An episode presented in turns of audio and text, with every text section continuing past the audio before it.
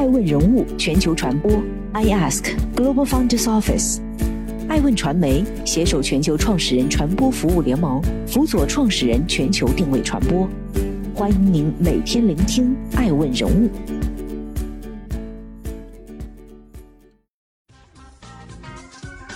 Hello，大家好，欢迎大家的守候。本期播出的爱问人物是遇见，全球多国面临人口寒冬，这意味着什么？世界各国都在面对人口增长停滞、出生率暴跌的问题。这场有历史记载以来最令人目眩的反转，将导致新生儿生日派对比葬礼罕见许多，碍眼的空房子也会随处可见。意大利正在关闭一些产科病房，韩国大学招生不足，德国有数十万房产被夷为平地，土地被改造成公园。这种如雪崩一般的人口趋势，死亡多于出生，正在扩大和加剧。有一些国家的人口在增长，尤其在非洲，不过其他地方出生率几乎都呈下降趋势。人口学家预测到本世纪进入后五十年或更早的时候，全国人口将首次进入持续下降趋势。人口的减少可以缓解这个星球的资源压力，减轻气候变化的毁灭性冲击。并减轻女性的家务负担，但是本月中国和美国公布的人口普查结果显示，两国人口呈几十年来最慢的速度增长，其中也提到一些难以想象的调整。寿命延长和低生育率会导致工作者数量减少，退休人员增加，可能会颠覆社会的组织方式。其核心观念是，年轻人的过剩可以推动经济发展，负担老人的成本。此外，还需要重新设想家庭和国家的概念。想象一个地区所有人都在七十岁以上，想象政府要向移民和生育多个孩子的母亲提供高额奖励，想象大量的祖父母辈人士参与零工经济，以及超级晚上出现鼓励生育的广告。进行一种范式转型是有必要的。去年卸任的前联合国人口趋势和分析主管、德国人口学家。弗兰克·斯维亚茨尼说：“各国需要学会接受和适应这种下滑，衍生性的影响和响应已经开始显现，尤其是在东南亚和欧洲。从匈牙利到中国，从瑞典到日本，政府在日渐扩大的老龄人口的需求和年轻人的需求之间艰难地寻找平衡。对后者而言，生育后代这个极为私人的决策，取决于一些正面和负面的因素。”二十世纪提出的挑战截然不同。随着寿命延长和婴儿死亡率下降，全国人口出现了史上最大幅的增长，从一九零零年的十六亿增至二零零零年的六十亿。在占世界人口约三分之一的一些国家里，这些增长动力仍在发挥作用。到本世纪末，尼日利亚人口可能会超过中国。在撒哈拉以南的非洲，一个家庭仍然有四到五个孩子。但是，其他地方的高生育率时代基本上都已经步入尾声。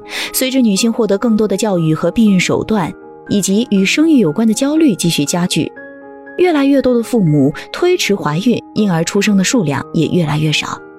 即使是在印度和墨西哥等长期与人口快速增长相关的国家，出生率也在下降，或已经低于每个家庭二点一个孩子的更替率。这种变化可能需要几十年的时间。但一旦开始，下降的趋势和增长一样，就会呈指数级加速。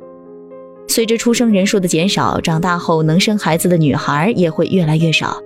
如果他们的家庭规模比他们的父母小，那么下降趋势就会像是从悬崖扔下一块石头。香港科技大学社会科学和公共政策教授、亚洲人口问题专家斯图尔特·吉特尔·巴斯滕说：“这变成了一种循环机制，这是人口发展的势头。”美国、澳大利亚和加拿大等国家的出生率徘徊在1.5到2之间，他们用移民冲淡了这种影响。但在东欧，人口外流加剧了人口减少；而在亚洲大部分地区，几十年前首次成为争论话题的人口定时炸弹终于引爆了。2019年，韩国生育率降至0.92的历史新低，每名女性不到一个孩子，是发达国家中的最低生育率。在该国过去的五十九个月里，每个月出生的婴儿总数都降到了历史最低水平。不断下降的出生率，再加上快速的工业化，把人们从农村推向大城市，创造了一个看起来像是两极社会的局面。首尔这样的大城市继续发展，给基础设施和住房带来巨大压力。与此同时，地方城镇很容易发现关闭和废弃的学校，没有足够的孩子入学，操场长满杂草。尤其是在首尔以外，招生越来越困难。韩国十八岁学生的数量已经从一九九二年的九十万下降到今天的五十万。为了吸引学生，一些学校提供奖学金，甚至 iPhone 手机。为了提高出生率，政府发放了婴儿奖金。政府还增加了儿童津贴以及对生育治疗和怀孕的医疗补贴。卫生官员向新生儿赠送牛肉、婴儿衣服和玩具等礼物。政府还在建造数以百计的幼儿园和日托中心。在首尔，每辆公交车和地铁都有为孕妇预留的粉色座位。政府在过去十五年里花费了超过一千七百八十亿美元，鼓励女性多生孩子。但在本月，副总理洪南基承认，进展还不够。在许多家庭中，这种转变感觉是文化上的，而且是永久性的。我的祖父母有六个孩子，我的父母有五个，因为他们那代人认为应该有好几个孩子。三十八岁的全职母亲金美京说：“我只有一个孩子，对我和年轻一代来说，综合考虑，生很多孩子不划算。”在数千英里之外的意大利，人们的感受相似，只是背景不同。教宗方济各上周五在一个有关意大利出生率危机的会议上发表讲话时说：“人口寒冬仍然寒冷而黑暗，在更多国家，更多人可能很快就会寻找他们自己关于人口的比喻。”出生预测往往会根据政府和家庭的反应而变化，但根据一个国际科学家团队去年在《柳叶刀》上发表的预测，到二一零零年，一百九十五个国家和地区中有一百八十三个生育率将低于更替水平。许多国家开始接受适应趋势的需要，而不仅仅是抵抗。韩国正在推动大学合并，在日本，成人纸尿裤的销量现在超过了婴儿纸尿裤。随着城镇的老化和萎缩，市政区化也被整合。在瑞典，一些城市已经将资源从学校转移到老年人护理。几乎在所有地方，老年人都被要求继续工作。德国之前将退休年龄提高到六十七岁，现在正考虑提高到六十九岁。德国比其他许多国家走得更远，还实施了一项城市收缩计划。自2002年以来，从存量中拆除了约33万套住房。如果目标是复兴，那么的确可以找到一些迹象。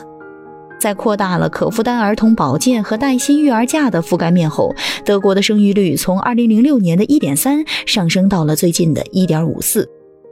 曾经一度萎缩的莱比锡，在减少住房存量并以较小的规模使自己更具吸引力后，现在人口又开始增长了。德国联邦人口研究所高级研究员蒂斯维亚茨尼说：“增长是一个挑战，衰落也是。人口学家警告，不要把人口下降仅仅看作是敲响警钟的一个原因。许多女性少生孩子，因为这是她们想要的。更少的人口可以带来更高的工资、更平等的社会和更低的碳排放，以及因少生孩子带来的更高的生活质量。但是，吉特尔巴斯滕教授引用。”卡萨诺瓦的话说：“没有所谓的命运，我们自己塑造自己的生活。未来的挑战仍然是一条死胡同。除了德国实现的小幅上升之外，没有一个人口增长严重放缓的国家能够成功提高生育率。在经济萎缩的国家，几乎没有工资增长的迹象，也不能保证人口减少就意味着环境压力减少。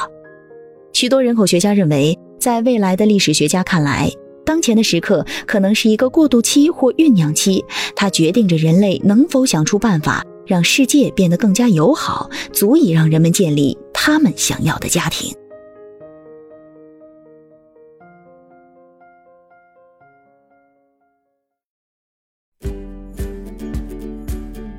更多顶级人物，欢迎关注每周六晚十一点海南卫视，同步在学习强国 APP 直播。更多完整内容，欢迎关注爱问官网 iask-media.com。更多精彩内容，也可以搜索爱问人物抖音号 iaskleaders。爱问人物全球传播，iAsk Global Founders Office。